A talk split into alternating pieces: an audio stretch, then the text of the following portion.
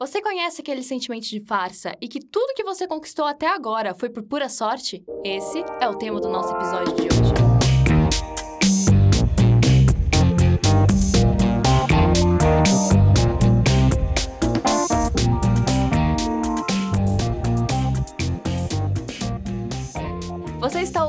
Fronteira Cast, podcast da UFFS.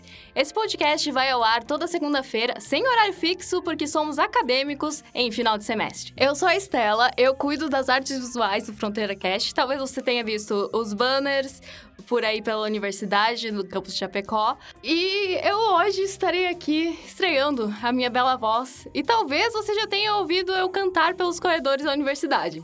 Eu estou aqui com um dos hosts do Fronteira Cast, o Matheus. Nós temos também como convidado o Rafael Borges, ele é um aluno de Ciência da Computação da oitava fase. Nós temos o coordenador de adjunto de Ciência da Computação, o Caime.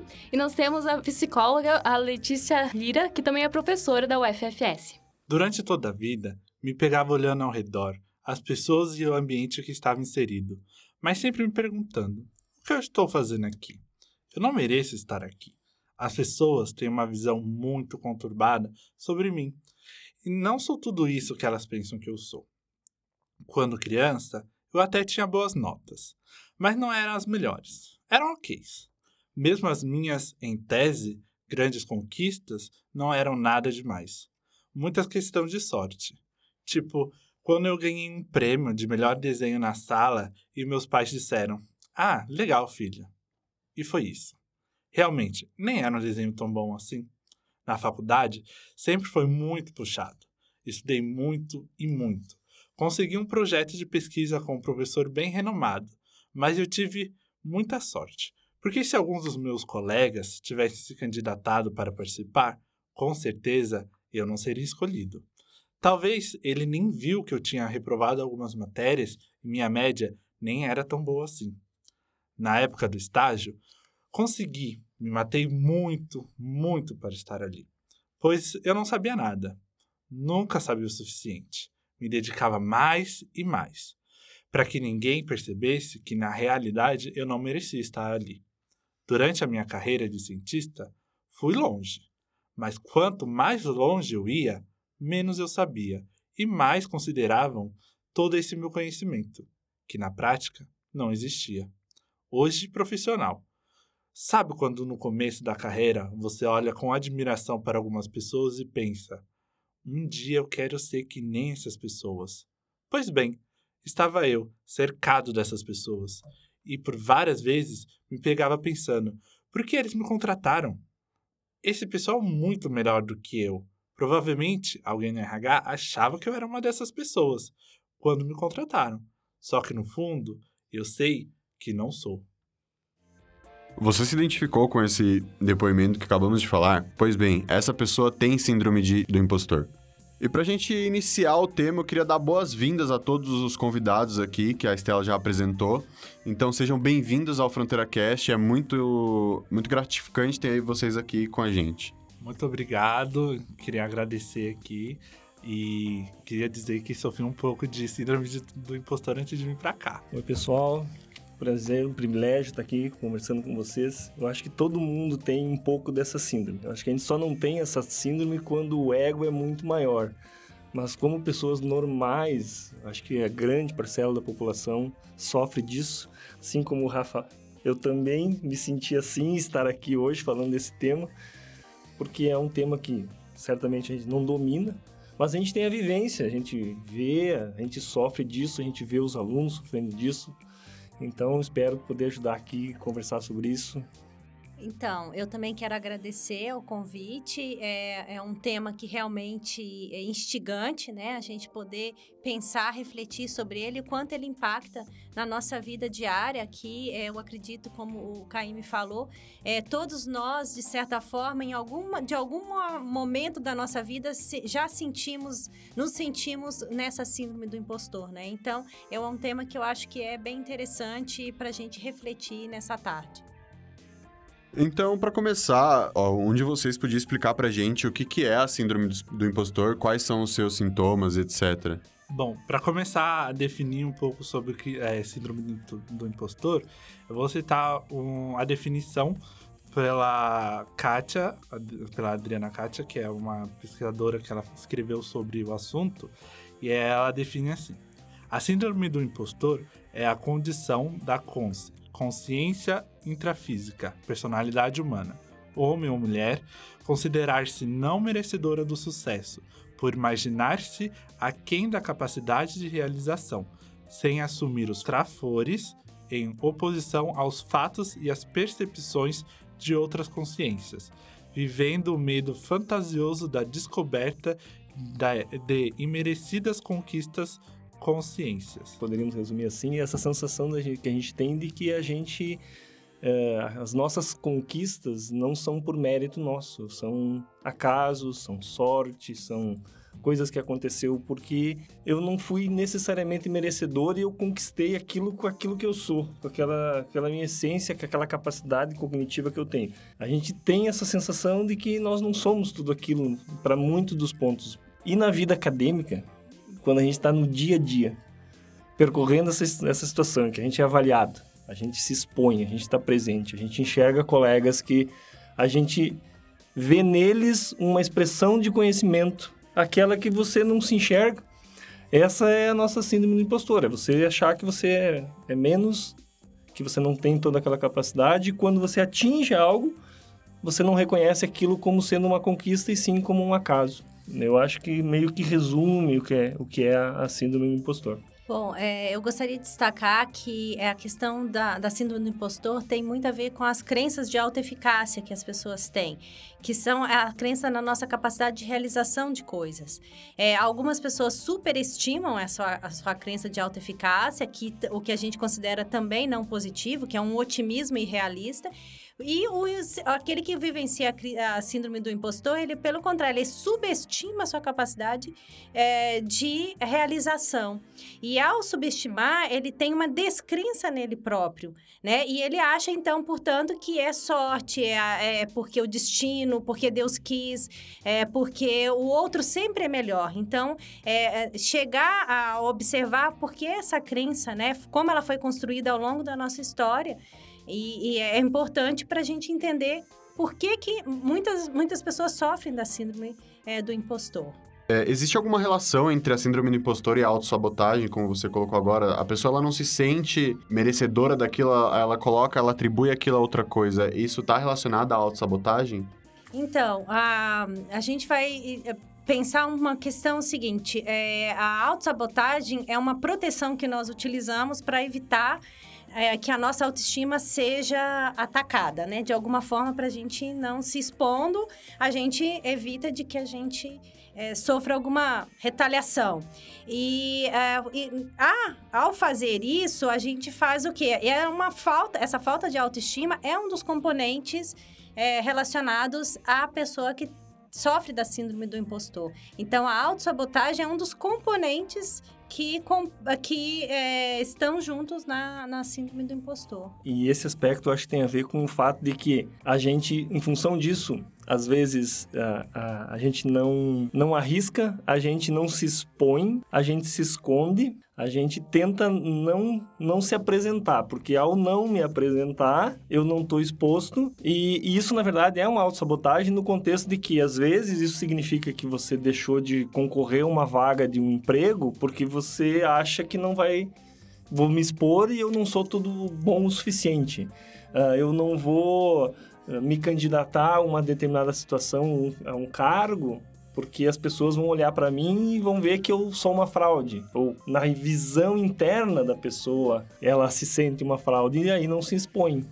E aí vem a autossabotagem. É nesse contexto, eu acho que a sabotagem, a autossabotagem acontece ao você, então, deixar de uh, procurar uma melhoria ou algo que te vai trazer uma satisfação, um emprego melhor, um salário melhor, enfim. Mas aí você se auto-sabota nesse contexto. E um outro contexto, eu acho que também é o contexto de de, de você trazer assim a auto-sabotagem no seguinte contexto. Você tem um você tem um deadline, você tem um prazo e dali a pouco você pensa o seguinte, você inconscientemente, você procrastina, você deixa para a última hora, você acha mecanismos para que aquilo fique para depois. E para quando você vai encarar de fato o problema e o problema está na iminência do prazo acontecer, você tem pouco prazo. E aí você justifica uma eventual falha pela falta de tempo, só que você tomou uma série de atitudes de autossabotagem que é, sei lá eu, desde que ah, hoje a louça tem que ser lavada, porque eu preciso lavar essa louça. Quando na verdade você devia estar tá lá sentado fazendo a tua atividade que vai dar conta. Então isso é uma autossabotagem. A procrastinação nesse contexto muitas vezes é uma autossabotagem. E a síndrome do impostor, ela tá muito ligada com a forma como nós nos vemos, né?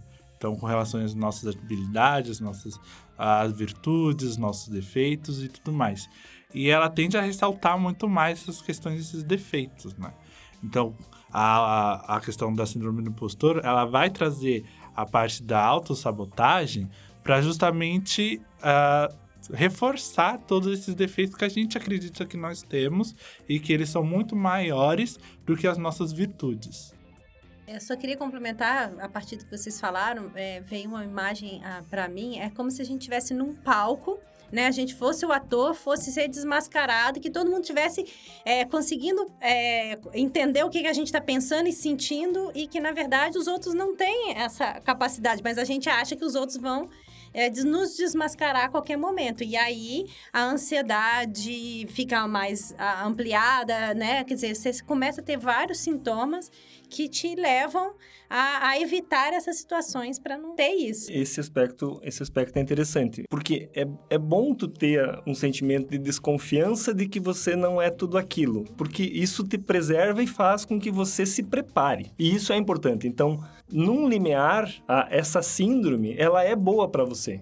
Ela é excelente, porque na verdade isso vai fazer com que você uh, uh, se prepare para situações. Então, se você tem uma prova, se você tem um concurso, se você tem um, uma atividade, você vai ter que dar conta de ser eficiente, de estudar, de enfim. Uh, o problema é quando isso extrapola, quando você se, se reprime em função de que não se acha bom o suficiente. Aí sim é, é, a situação é, é, uma doença, na verdade. Né? A síndrome do impostor também, ela pode é, trazer diversos outros uh, sintomas, né? Que podem acarretar em outros problemas psicológicos. Como, por exemplo, uh, quando ela foge muito desse controle, a gente tem uma ansiedade muito generalizada sobre tudo, a baixa autoestima, pode também acorrentar em, em depressão, esgotamento físico e falta de autoconfiança, né?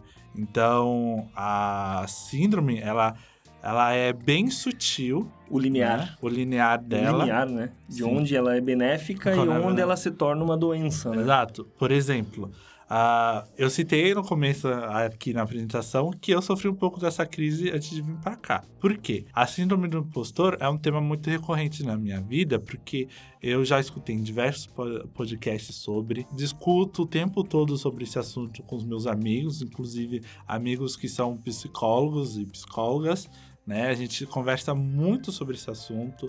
Eu tô sempre lendo também sobre ele, e ao pro, propor o tema e vir trazer essa discussão, eu fiquei um pouco retraído em falar, poxa, como é que. Quem sou eu para falar sobre isso, sabe? Eu sou um estudante de computação.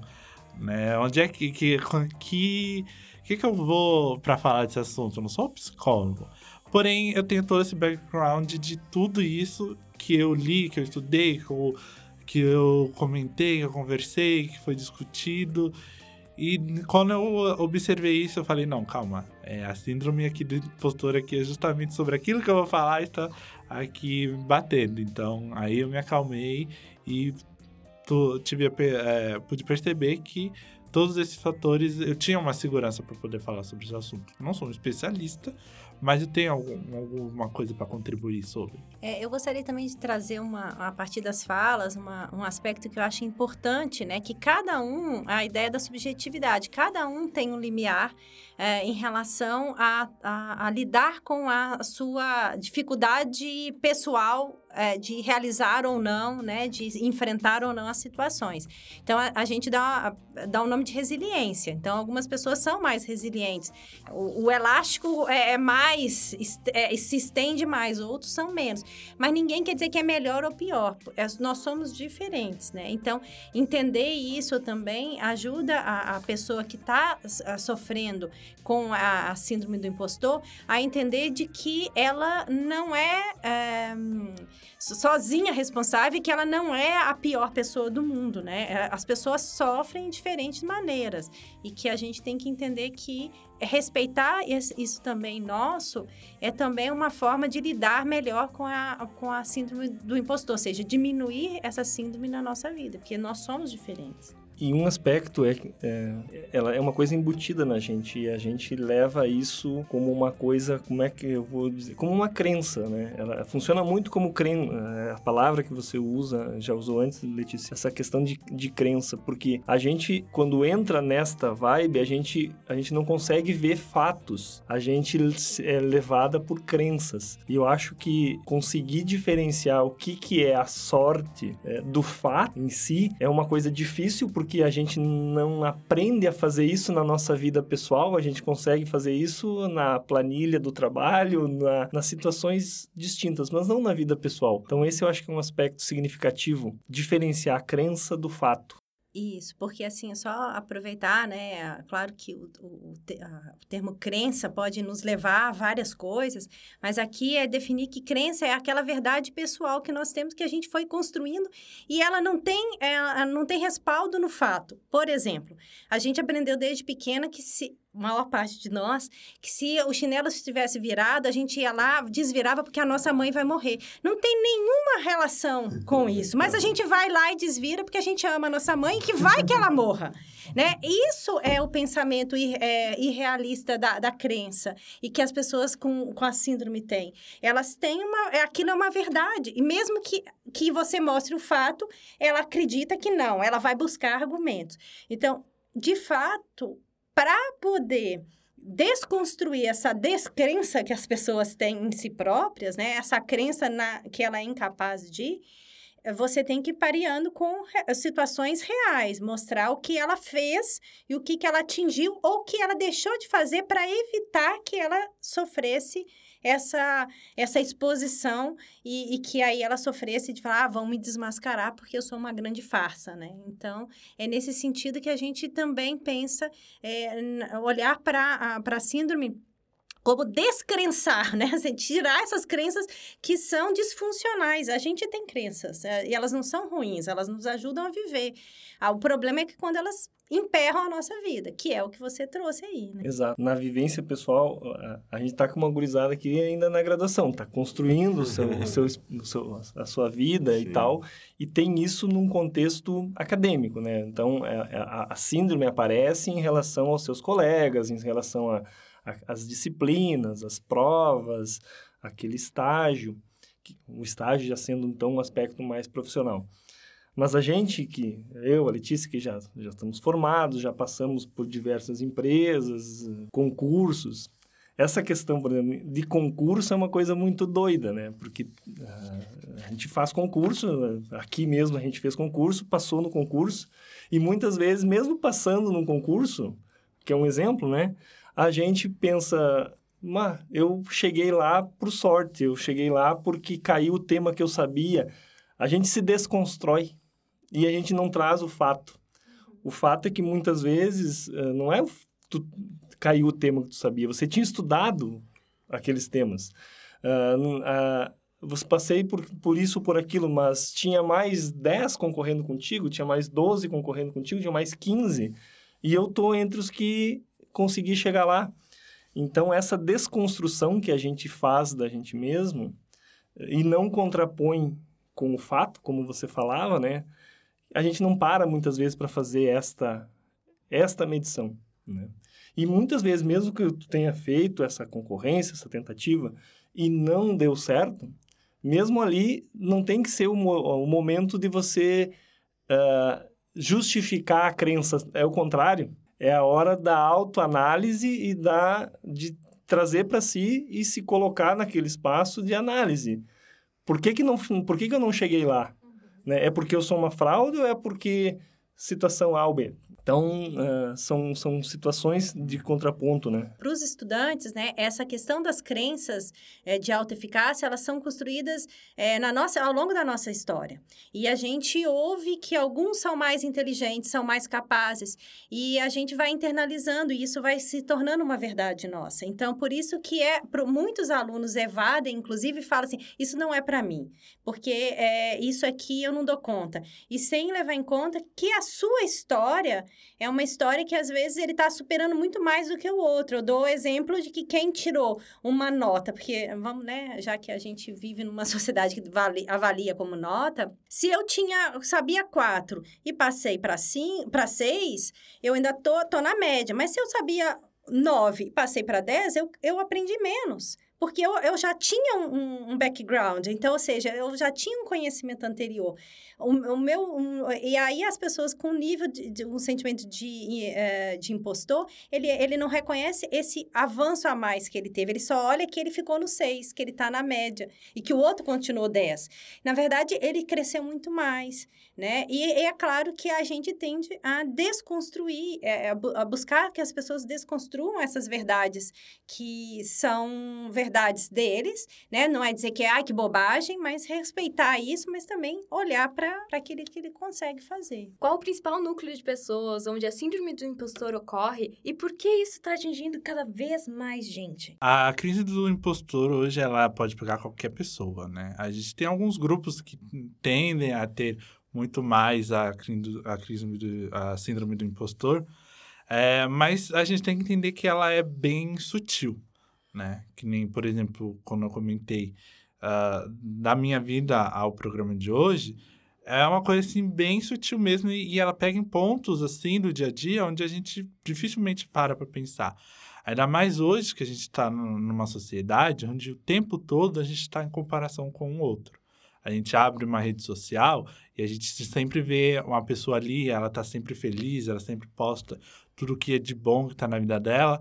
E a gente faz essa autorreflexão e a gente para e pensa, tá, mas na minha vida não tá assim tão legal. Eu não tô viajando o tempo todo, eu não tô com os meus amigos dando o tempo todo, mas eu tô vendo ali, falando aí na rede social ali o tempo todo assim. Então, essas cobranças vão pensando, putz, eu não sou assim tão bom, sabe? Porque se eu fosse bom, eu também estaria naquele patamar, né? E a gente tem uma. E por falar na academia, né, na questão acadêmica, a gente tem uma grande pressão de sempre estar tá evoluindo na ciência, sempre estar tá estudando, sempre estar tá aprendendo mais, sempre estar tá criando mais. E toda essa pressão, ela faz com que aquilo que a gente já estudou, aquilo que a gente aprendeu, aquilo que a gente desenvolveu, não seja o suficiente. Porém, é, um, é esse sentimento, né? Não é, na realidade, realidade, a coisa em si, né? Porque a gente vem estudando cada vez mais, a gente vem desenvolvendo cada vez mais ciência, conhecimento. E a gente só não está dando o devido reconhecimento porque nos é cobrado mais e mais e mais e mais. É que seria o padrão irrealista de sucesso, né? O que as pessoas entendem o que, que é sucesso, e, e aí entra uma grande discussão, mas é esse padrão fora, né? O que é uma pessoa que postou lá na rede social, então isso é o que ela está cada vez mais é, se aperfeiçoando, e a gente parece que a gente está tá patinando ainda naquele mesmo espaço, e não é, né? É, e, e, tem uma coisa de maturidade pessoal presente nisso, né? Que é você se reconhecer dentro de um espaço, dentro de uma... Dentro, dentro do espaço, assim, né? Seja ele aquele espaço do trabalho, o espaço acadêmico, o espaço das suas relações sociais, o espaço da, das mídias sociais, né? Uh, e isso é difícil de atingir, né? Porque não, isso não chega com 16 anos de idade, não chega com 17 anos de idade. Eu tenho já... Não vamos falar de idade aqui, né? Mas... Uh, uh, mas é, ah, isso é uma coisa presente na vida da gente e, e, é mais fácil de lidar depois que a gente está colocado, né? E depois que a gente se conhece, né? Mas isso é uma coisa que cada um tem que construir, é uma coisa que se constrói. A vida acadêmica, ela é, na academia, ela, ela é, é, é é muito pressão em cima da síndrome do impostor, porque na verdade, veja, a academia, tu olha para o lado e tu tem o quê? Tu tem um espaço de saber. Então, uhum. a princípio, você está entre pessoas que sabem mais que você naturalmente, porque assim que tu enxerga a academia, né? Tu vai lá, tu enxerga o teu professor, ó, oh, o professor, o doutor, fulano e tal. Essa é a relação que se estabelece e isso aumenta essa pressão nesse aspecto da síndrome do impostor. Uh, porque você se coloca menos, porque naquele espaço parece que você é menos, e você tem então essa relação já enquanto academia como um todo, e aí tu tem a relação do dia a dia na sala de aula, que é o teu colega que pela sua trajetória tem, de alguma maneira, aquilo que a Letícia falava antes, ele já está no 9 e eu ainda estou no 6, então eu me coloco menos, uh, quando na verdade não é só isso que, que o, o aspecto principal, né?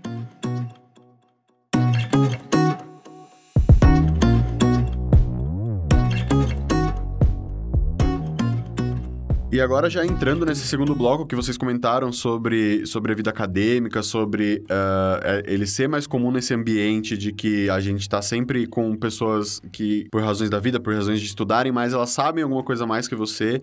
E eu queria que vocês comentassem por que, que a, a síndrome do impostor ela é mais comum em mulheres, por que, que ela é mais comum em acadêmicos. A gente tem duas mulheres aqui para comentar sobre isso. E justamente a gente fez esse programa para demonstrar que é comum e acontece. E eu queria que vocês comentassem sobre. É é, então, é, essa questão de gênero é interessante porque assim há uma construção social é, marcada, né, por um olhar mais masculino, né? Então, de valorização é, do masculino. Então, a, várias, várias, a gente estava até pensando assim, tem piadas, né, para a mulher. Ou a mulher é, é bonita ou ela é inteligente na área das exatas, né? Vamos pôr assim. Então, assim, ou que as mulheres gostam mais só de poesia e não gostam de raciocínio uh, lógico. Então, há uma construção social de um estereótipo de gênero é, feminino que é, subjuga as mulheres. E nessa história, as mulheres, mesmo preparadas, elas, elas sempre ficam, é, se sentem mais inseguras do que os homens para enfrentar essas outras situações de exposição que é, é, a mesma tendo às vezes muito mais qualificação pessoal, profissional para estar tá ali é, diante daquela situação. Toda essa questão de construção social, nós temos esse negócio que as mulheres têm que se esforçar muito mais para se provar em algum lo local. Uh, vamos citar aqui, eu, no ensino médio, eu estava num projeto com um professor, uma amiga minha e um outro amigo nosso. Dava para perceber o quanto ele mais valorizava uh, o nosso amigo, o que ele estava fazendo do que a gente fazia. E como ele insinuava muitas vezes que nós não estávamos fazendo nada. Isso fazia com que a gente quisesse provar mais e mais que nós éramos capazes. Isso mesmo, isso querendo ou não, é um incentivo e sim, faz com que toda vez que insinuem alguma coisa, nós nos sentimos inferiores. É, eu queria complementar isso que você fala, assim, do, da relação do professor em relação à questão de gênero, né? Isso é uma coisa marcada, assim, tem várias pesquisas que apontam isso. É, mas veja, essa é, tem uma, uma questão que a gente chama de profecia autorrealizadora, né? Que a expectativa que a gente tem em relação ao outro tende a se cumprir, porque a gente se comporta para que aquilo se cumpra né? Então, se eu tenho uma expectativa negativa em relação às alunas, esse professor possivelmente ele boicotou muito mais o trabalho de vocês, ele é, não dava feedback, ele, é, ele fazia várias situações, ele é, dava menos retorno. Quando vocês falavam, ele sempre criticava. Então, são situações que vão se tornando realidade. Então, as, as mulheres vão pensando, bom, esse realmente não é para mim, porque isso, né, elas, isso vai confirmando sem ser uma verdade, né? E a gente vai confirmando. Então, você conseguiu superar isso, mas quantas que é, nessa trajetória foram ficando pelo caminho porque essa profecia dos professores se realizou, né? Que a área de exatas ela não é para as mulheres, ela não não vem para cá porque isso aqui cabe aos homens porque eles são, né? A gente estava até retomando em questão de cientista sem desmerecer o Einstein, mas a Marie Curie, que foi uma, um expoente na ciência, ela é menos reconhecida quando as pessoas perguntam, né? É, tem uma pesquisa que me diga o nome de um cientista cientista. E, e, ninguém lembra dela, só lembra do Einstein, praticamente. Então, a gente tem uma questão de gênero que foi construída. Então, a, a, desconstruir isso é, é um longo processo, né? Mas que cabe a gente é, de fazer essas discussões com os professores, com as famílias, porque essa questão de gênero também está na família, né? Isso é coisa de menina, isso é coisa de menino, né? Então as meninas vestem rosa e os meninos vestem azul. Isso é uma questão absurda, mas que faz parte né, do discurso. Então desconstruir isso é um primeiro passo para que as mulheres não sofram mais com essa síndrome é, do que os homens, né? Ela, já que ela comete, né, diferentes maneiras, diferentes formas, mas que as mulheres, elas não, não sofram a, a, a, a carga maior de serem discriminadas por, pela questão de gênero. É, e, e, infelizmente isso é muito presente no, no, nosso ambiente aqui. A gente tem, tem o professor de computação, eu, o Rafa de computação, a Estela, e isso, querendo ou não, é, um, é muito presente no nosso ambiente de, de da, da ciência da computação, que nem você, você falou da, da de exatas e tal. E esse negócio da, da falta de reconhecimento, eu me lembro quando saiu a, a imagem do buraco negro, que a responsável é uma mulher, é a Kat Bowman, e as pessoas ficaram tipo, mas uma mulher não pode fazer isso. Mas, meu, a, ela fez, e, e, é, e querendo ou não, na história, tem sempre pessoas querendo diminuir o trabalho das mulheres pelo que elas fizeram, e elas fizeram coisas incríveis, entendeu? E, e é complicado isso, e, e, é uma coisa que a gente tem que mudar e contribui muito para a síndrome do impostor. Ah, ainda trazendo um jabazinho pro lado da computação, né? Uh, a computação em si, ela se iniciou com mulheres, né? Então, quem dominava o mercado da computação eram as mulheres. Até os homens verem assim, não, calma, peraí, vamos... Elas estão fazendo coisa muito grande ali, vamos dominar esse mercado. E hoje, né, felizmente, isso daí tá mudando, né? Hoje a gente tem um crescimento grande de, mulher, de participação de mulheres na computação, mas ainda assim existe é, toda essa pressão, né? Por exemplo, tem estudos que já mostram que as mulheres, né, numa vaga de computação, uh, uh, se ela não atingir todos os requisitos daquela vaga, ou sei lá, 80% dos requisitos, ela não vai se candidatar por conta dessa pressão que ela sente. Né? Já o homem, se ele preenche, sei lá, 50%, 60% dos requisitos, ele vai de boa já achando que vai garantir a vaga entende? Então a síndrome do impostor se relaciona até nessa questão de trabalho, né? E dentro da computação, ah, no mercado de TI, a síndrome do impostor, ela é muito presente entre todos os profissionais. Porque a tecnologia, ela está sempre mudando o tempo inteiro. Então, a tecnologia hoje, ela é totalmente diferente já de uns 5, 10 anos atrás, né? Então, a gente tem essa pressão de o tempo todo tá, a, acompanhando toda essa tecnologia, todas essas mudanças, novas linguagens de programações, novas ferramentas, e a gente vê, e, por exemplo, um profissional, ele não consegue dar conta de tudo, né? E um estudante, ele vê to todas essas tecnologias surgindo, ele quer, a gente quer a, aprender, então a uma pessoa lá, da área de TI tem um, uma lista de coisas que eu pretendo estudar ela é gigantesca, ela é infinita, ela não acaba nunca, ela tá sempre crescendo mais e mais e mais e mais e mais. E essa é uma pressão, na verdade, que existe daí, que está relacionada a síndrome também, quando o aluno está ali por se formar, né? Porque daí é, é muito é muita coisa, é muito grande e ele, na verdade, ele fica com aquela sensação de que ele está saindo da graduação... Uhum e eu não sei nada. Como é que eu vou encarar esse mercado de trabalho? O que eu aprendi na faculdade é diferente do que o mercado está me pedindo. Está me pedindo, né? E, e, isso é uma coisa difícil de lidar.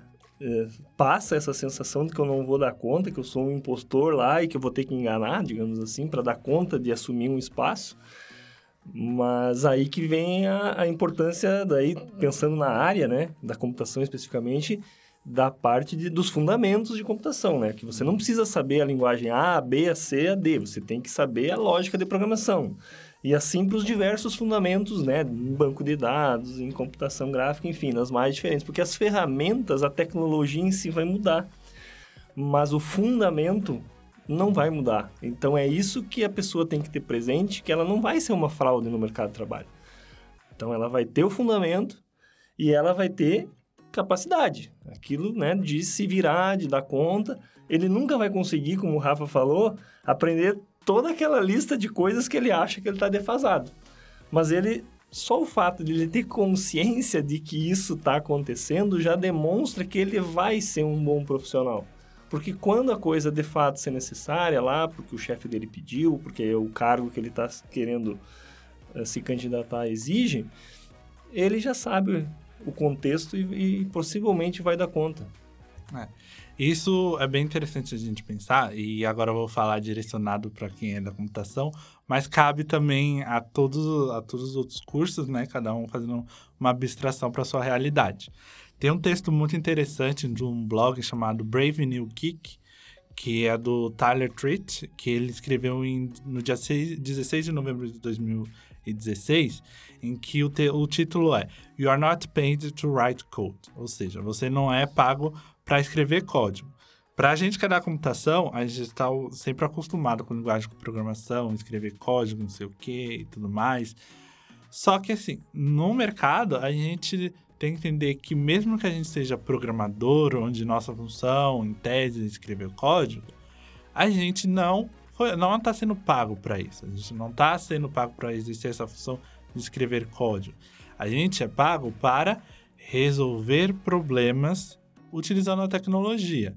Então, eu posso não saber é, essa linguagem de programação nova, essa ferramenta nova está chegando, mas eu sei resolver os problemas. Então aí eu tento me adaptar para. É, eu só queria complementar nisso, porque de fato uh, essa é a diferença entre formar para o mercado de trabalho e formar para o trabalho.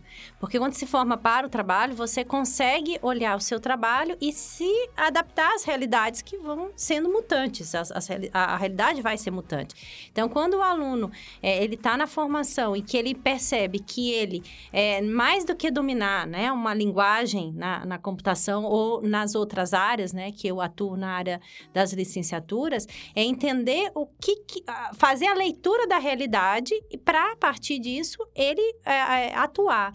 Né? Então, isso diminuiria, inclusive, essa ansiedade na formação, porque se o aluno se depara de que ele não sabe, é, uma, ele sabe uma pontinha da pontinha do iceberg, né? E aí ele vai, ele vai criando um nível de ansiedade generalizada, que, inclusive, em alguns momentos pode se tornar uma síndrome do pânico, uma coisa bem mais complicada, porque ele não soube lidar com isso. E isso também cabe aos professores ajudarem a, os alunos a olharem na sua formação que o que é, né? Que ele tem que se envolver e, e, que não é sorte, não é por, por porque Deus quis, é porque, é porque o professor é legal, mas que ele é, possa também olhar o que, que ele pode fazer e o que está além dele, né? A síndrome do impostor pode acabar afetando todas as áreas da nossa vida? Bom, essa resposta é sim. Ela pode afetar todas as nossas áreas da nossa vida, porque ela pode influenciar, por exemplo, em relacionamentos amorosos, quando, sei lá, a gente conhece uma pessoa e a gente, ah, essa pessoa é muito, é muita areia pro meu caminhãozinho. Né? Ela pode afetar no nosso, nas nossas amizades, de pensar, poxa, aquela. Por que aquele pessoa tal era tão legal comigo, sabe? Por que ele, essa pessoa, a gente tem essa amizade? E também no, no ambiente acadêmico, tipo, como é que eu consegui essa nota? Meu trabalho nem era tão bom. Por que eu tirei um 9 no trabalho? Eu achava que eu ia tirar um 3. E então, e também no trabalho, né? O trabalho é, tá bem presente quando a gente fica nesse, nessa comparação com os nossos colegas de trabalho. Quando o ambiente de trabalho, ele não é mais um ambiente colaborativo, onde a gente tem um objetivo que é trabalhar naquela empresa e fazer com que aquela empresa, sei lá, tenha bons resultados, que a gente tenha um bom produto, um bom objetivo, traga boas para a sociedade daquilo com que a gente está trabalhando, né? Isso influencia e quando a gente tem um ambiente mais comunitário, onde as pessoas se ajudam, é muito importante.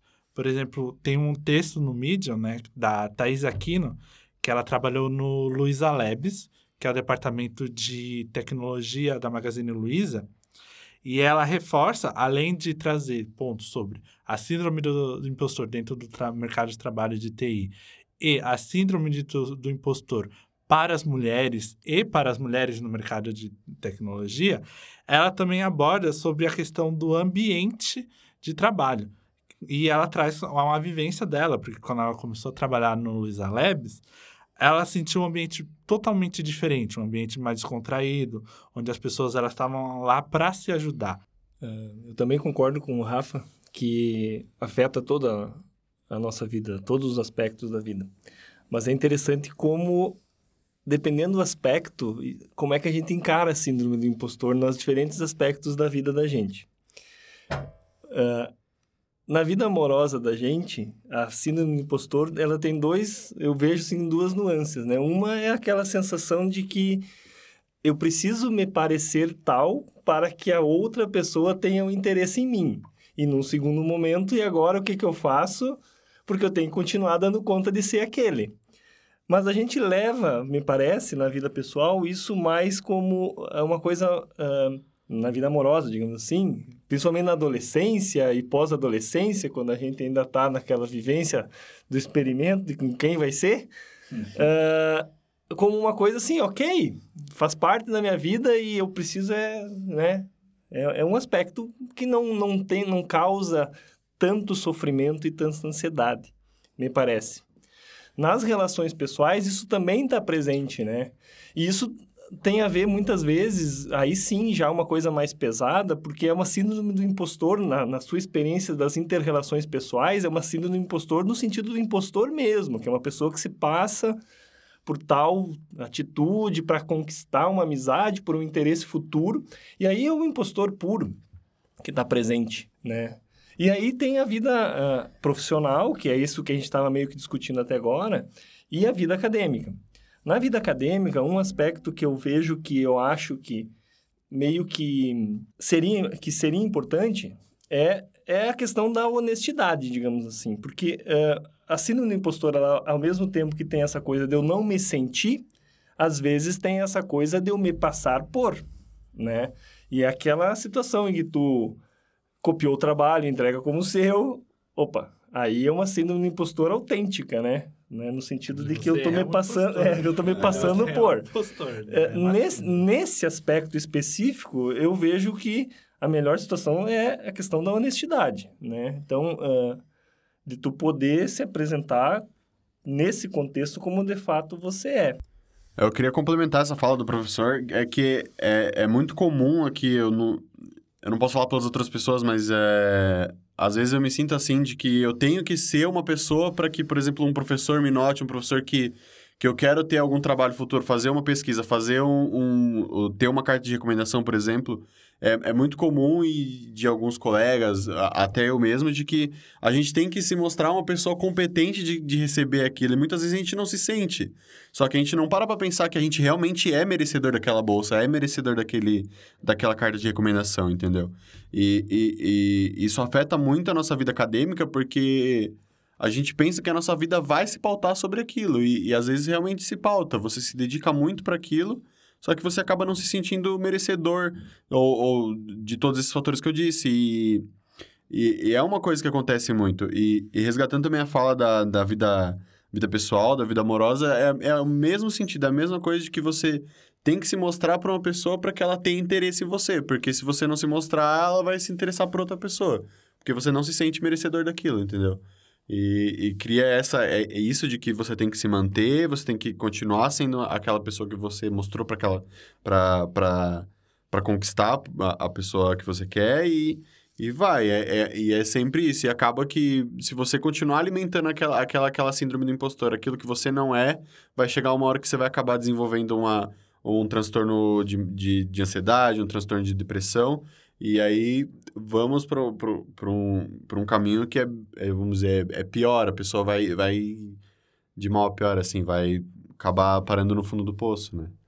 Então, acho que em síntese do que uh, foi trazido, acho que tem aspectos importantes, mas é, em todos há um comum a questão do sofrimento psíquico, né? Há um sofrimento psíquico em, de, é, em níveis diferentes. Pode ser que na vida, porque a gente não é igual em todos os campos da vida. Então, às vezes a gente tem, a, a gente sofre mais assim do impostor na vida acadêmica, porque o espaço que a gente está é mais cobrado disso do que na vida afetiva, mas a gente a gente tá, a gente é um todo também. Então a gente tem diferenças na, na áreas, em áreas de, da vida, mas o, o que há é um sofrimento.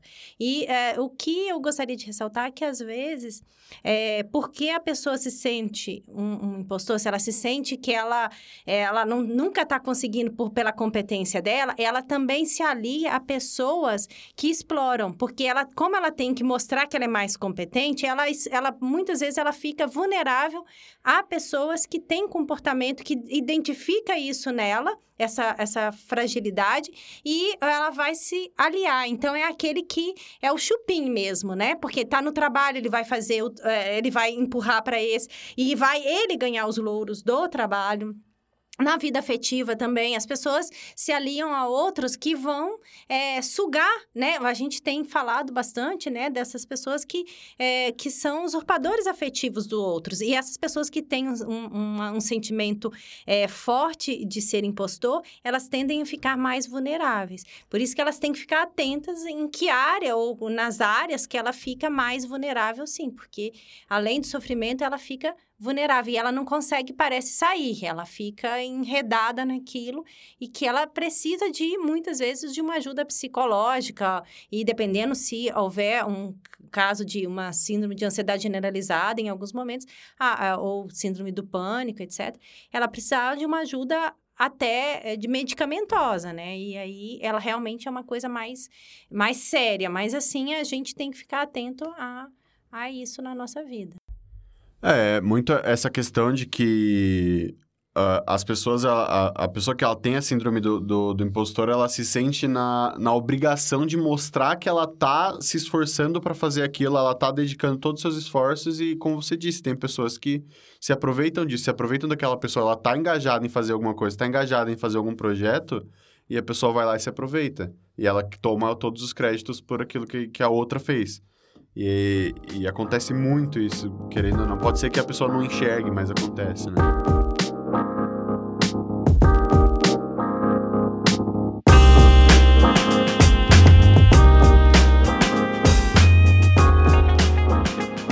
Agora para aquelas pessoas que estão em dúvida se elas têm essa síndrome, se, se pode. É, se ela pode estar tá vivenciando essa situação de ter a síndrome do, do impostor. Como que ela pode identificar isso? Bom, na, no estudo que eu citei anteriormente, né, que fala sobre a questão da síndrome do impostor na academia, a autora ela cita é, 10 perguntas que você pode fazer para si mesmo para fazer um, um breve autodiagnóstico, né? Sendo que o ideal é a gente sempre é, fazer, procurar uma terapia, um psicólogo, conversar sobre esse assunto, se abrir né, sobre como a gente está se sentindo.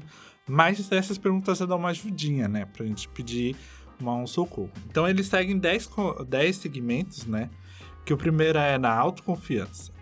É, eu sou capaz de confiar nos meus trafortes, meus traços fortes. Alto desempenho. Fui insatisfeito com meu alto desempenho, mesmo com dados quantitativos demonstrando os resultados acima da média? Desmerecimento. Sinto não merecer o sucesso alcançado? É escondimento. Escondo dos outros as conquistas pessoais, evitando o aumento da expectativa em relação a mim? Evitação. Evito avaliações ao máximo, embora quando avalio os resultados sejam quantitativamente bons. Expectativa. Considera a expectativa dos outros em relação a minha exagerada? Fracassomia. Tenho certeza continuamente do fracasso ine, é, iminente? Impostura. Sinto não possuir os trafortes apontados pelos outros? Insatisfação. Considero insatisfatórios os resultados positivos alcançados independentemente da opinião alheia? E por fim, sucesso. Atribuo o sucesso alcançado à sorte ou algum ser superior? Se a maioria dessas respostas for sim, então pode ser que a gente esteja aqui tratando de síndrome do impostor. Então, o mais ideal é que procure um psicólogo, procure um terapeuta, se abra, uh, se cobre menos e também a autora do texto é, lista algumas coisas que a gente pode fazer né, com relação a isso e ela dá três etapas. A primeira etapa, que é a etapa de identificação e reconhecimento dos trafortes. são os nossos traços fortes, nossos, nossas virtudes. Então, primeiro é listar. Né? Vamos listar todos esses gatilhos que a gente tem, todas essas situações que me fizeram sentir assim. Depois, a gente vai fazer uma autobiografia. Então, a gente vai contar nossa história para nós mesmos, da infância até hoje. E a gente vai contar apenas os fatos, não coisas que a gente acha, né? nossos achismos. E sim fatos, coisas que ocorreram. Por exemplo, eu ganhei um, um concurso de desenho. Então, eu ganhei um concurso de desenho. Ponto. Você ganhou. Então, vai contando, vai fazendo essa autobiografia e a gente tem a primeira etapa. A próxima etapa é fazer os usos desses pontos de modo consciente. Se eu tenho problema com a questão de autoexposição, é quando eu tenho problemas em. O texto dá exemplo de um professor que ele tem medo de participar de seminários e tudo mais, e ele manda os alunos participarem no lugar dele. Então, ele pegar todos esses pontos que ele fez, autobiográficos, todas, aí pegar todos esses gatilhos e falar: não, eu vou apresentar. E ele ir lá apresentar. Se é um professor, por exemplo, vamos falar agora da questão acadêmica, que ele tem problema, que o, te, que o texto trabalha mais, ele tem problema da intelectualidade que é quando a gente, por exemplo, acontece muito que tem doutorado, né, que estudou muito, refinou muito o conhecimento, mas ainda tem a sensação de que não sabe de nada. Para, no caso, um professor, tente dar uma disciplina totalmente nova, né, que você não tenha tido contato ainda, né, para você se expor a esse conhecimento e marcando, olha, eu consegui dar esse conteúdo, né, ponto. Eu fui bem aqui, fui bem ali, fazer um contraponto com toda aquela listagem da, da etapa anterior, né? Uma pessoa que está no trabalho tentar mudar de, sei lá, de um setor, tentar mudar o colega com quem você está trabalhando junto, né? Mudar a equipe. Uh, com relação à liderança, que tem problemas de liderança, por exemplo, alunos, né? Tentem propor um grupo de estudos e você fazer a, a organização desse grupo. Você coordenar. Você ir lá conversar com professores e de, discutir essas pautas, assumir essas responsabilidades de liderança. E assim você, junto a todos esses pontos da etapa anterior, você confrontar de forma consciente, né, esses seus pontos, esses seus gatilhos. E a última etapa, sugerida no texto, que é a etapa, é a etapa da autossuperação, né? A autossuperação ela vai ser um processo.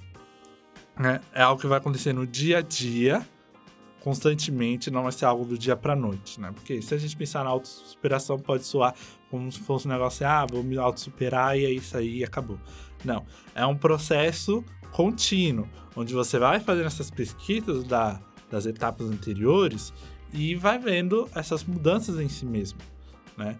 E fazer esses desafios, né? Se desafiar a experimentar todo, todos os seus limites, né, as suas capacidades, sempre tentando uh, comparar todos esses pontos das etapas anteriores.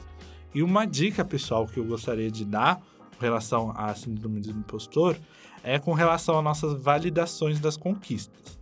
Né? Porque a gente tem um, uma, um costume de, por exemplo, a gente ter uma conquista, comemorar e já compartilhar, querer passar para todo mundo, contar para todo mundo, os nossos amigos, para nossa mãe, para nosso pai.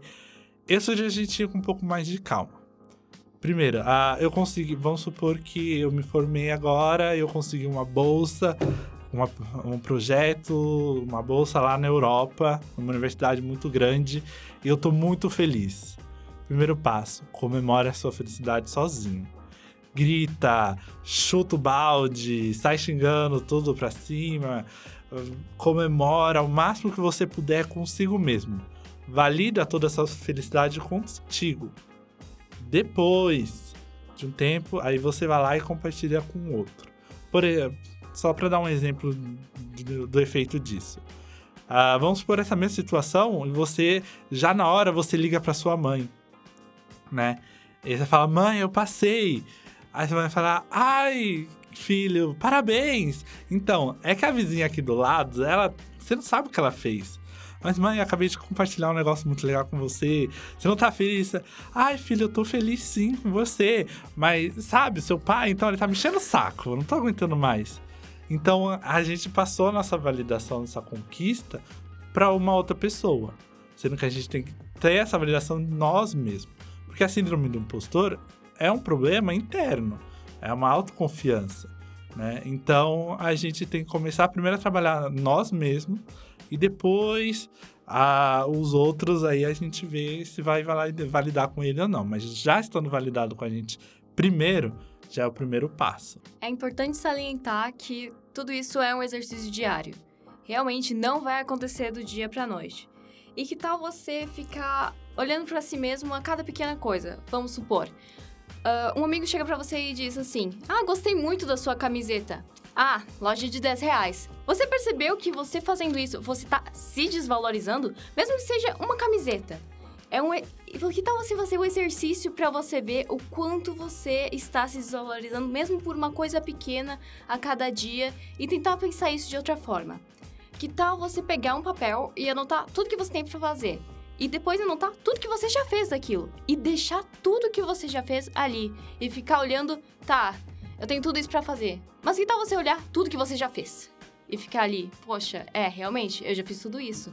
Eu posso continuar. Vou só continuar caminhando que vai dar tudo certo. Como, como o Rafa falou anteriormente, se você sente e, e, e que pode estar com síndrome de, do, do impostor, que você está sentindo todos esses sintomas e, e mal com isso, e, e você está no ambiente universitário aqui da UFFS, é, é bem importante a gente deixar claro que a UFFS ela oferece o atendimento psicológico aqui no campus Chapecó, é no, no, no SAI, ali no bloco A, do lado da cantina. Se você se sentir mal com alguma coisa, você está sentindo mal com você, com você mesmo. Eu vou repetir o que a gente falou no episódio de semana passada com, com as psicólogas. Você tem que procurar ajuda, é, é de graça, é da universidade, elas estão ali para te atender.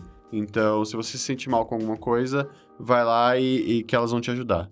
Já que estamos aqui falando sobre esse assunto muito importante e interessante, que é a síndrome do impostor, para você que não ouviu o episódio da semana passada, nós falamos de saúde mental. E é muito importante você ir lá ver se você se interessar pelo assunto e além de tudo, talvez você lá ouvindo você descubra que você não tem só a síndrome do impostor, você tem alguma outra coisa também e que você precisa de ajuda. E você aceitar que você precisa de ajuda é o primeiro passo. É sempre apoiar o trabalho do psicólogo, que é importante importantíssimo nesse momento, né? Se tem um primeiro momento de um reconhecimento, num segundo, trabalhar com um profissional que é, é especializado nisso é importante. Então, superar, né? É, ir lá e, e, e se conhecer, mas também tem a pedagogia, porque muitas vezes é, essa pessoa que está com a síndrome do impostor, ela construiu um sentimento de eficácia que ela não é capaz de aprender. Então, às vezes, ele aprende como ele tem que aprender, como ele tem que estudar, isso tudo vai fortalecendo para que ele possa progredir na, na, na formação do, dele de tal forma que ele consiga superar. Então, às vezes, é, tem o trabalho do psicólogo, mas também tem o trabalho do, uh, do pedagogo e da assistente social. Porque o assistente social, muitas vezes, esse, essa pessoa que está com síndrome do, do, impostor, ela também não consegue nem procurar emprego. Ela não. E aí ela tá. Ela não consegue nem é, buscar formas de, de sobrevivência. Então, a, a assistente social também pode dar uma orientação, não só na, nos auxílios que tem a universidade, mas como ela pode se organizar nisso. Então, a gente tem uma equipe no SAI extremamente importante que pode ajudar o, o estudante a é, avançar nessa questão da síndrome e, e, e diminuir esse sofrimento psíquico, né? É, o SAI tem o, como ela disse, o, pro, o projeto de acompanhamento pedagógico e quem precisar tá lá, assim como, como atendimento psicológico, tem o atendimento pedagógico que você pode rever os seus métodos de estudos e como você está organizando uh, a sua vida acadêmica, a sua vida profissional e, e todo esse trabalho realizado pelo SAI é muito importante para os estudantes. E é bem, bem importante deixar Claro que você pode ir lá, você estudante, você técnico tem lá na, na o CIAS, uh, ah, então todos que precisarem podem ir atrás disso para resolver os seus problemas é, com a sua saúde mental e, e, enfim. E como a Estela disse, ouçam o episódio de semana passada porque é muito importante, os dois se complementam.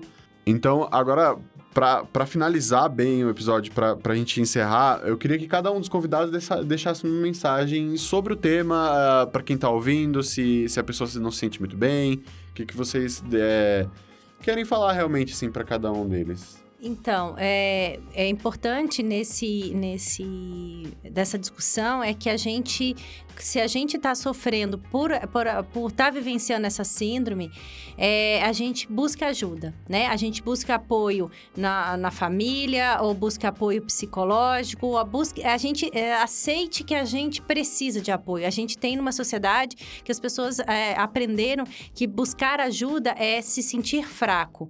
É, e, e, pelo contrário, a, rede, quanto maior a nossa rede de apoio, mais a gente se fortalece, mais a gente consegue superar essas dificuldades. Então, que é, esse, esse, essa, esse, essa discussão hoje sobre a síndrome do impostor nos ajude a, a, a aceitar que a gente pode contar com os outros e que tem pro, pessoas é, que vão nos ajudar nisso, né? Que seja psicólogo, pedagogo, o assistente social, o nosso colega. Ou seja, tem muita gente com quem a gente possa contar para não se sentir tão desamparado assim. Então, para encerrar, eu queria dizer assim que uh, a síndrome do, do impostor, ela é normal na nossa vida, assim. Não, ela acontece, é, a gente só tem que saber lidar com isso no contexto de aprender conosco, na nossa reflexão, quanto isso é uma coisa que nos ajuda a nos preparar melhor e o quanto que o sofrimento que isso causa é um turnover que nos faz sofrer, ter doença. E aí a fala da, da Letícia é fundamental. A gente não veio sozinho nesse mundo e nós não estamos sozinhos nesse mundo. Pedir ajuda não é vergonha. Peça ajuda para os colegas, peça ajuda para os professores, peça ajuda para profissionais. Avalia e vê por onde você pode começar, onde você se sente mais seguro para começar a pedir ajuda. E não tenha vergonha de pedir ajuda. É isso. Bom, para finalizar, queria agradecer, né, o espaço aqui do pessoal. Muito bom o podcast, né? Já sou fã. E eu gostaria de encerrar aqui minha fala com uma citação de uma drag queen maravilhosa chamada Rita Von Hunt, na participação que ela fez num outro podcast chamado Imagina Juntas, episódio 99, né? Fica a recomendação. Em que ela diz assim: é, você não está doente. Quem está doente é a sociedade em que você vive. E pensar em saúde em uma sociedade, sociedade doente é o desafio do nosso século. Então, agora encerrando, eu queria agradecer muito a presença aqui do Rafael, do professor Luciano Caime e da Letícia Lara, e em especial a Estela, que está aqui estreando como host e é a pessoa mais talentosa desse podcast que faz todas as artes pra gente. Muito obrigado, pessoal. Obrigada pelo mais talentosa, né? é isso aí. Até mais.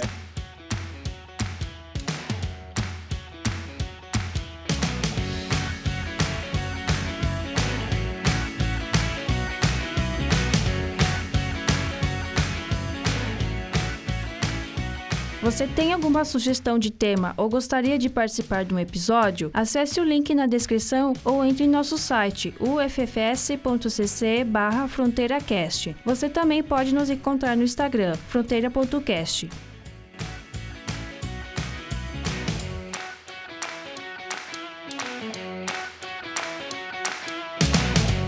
Buenas tardes, señores. Hoy vamos a hablar sobre la síndrome del impostor. Bonjour. Aujourd'hui, euh, non, c'est vrai.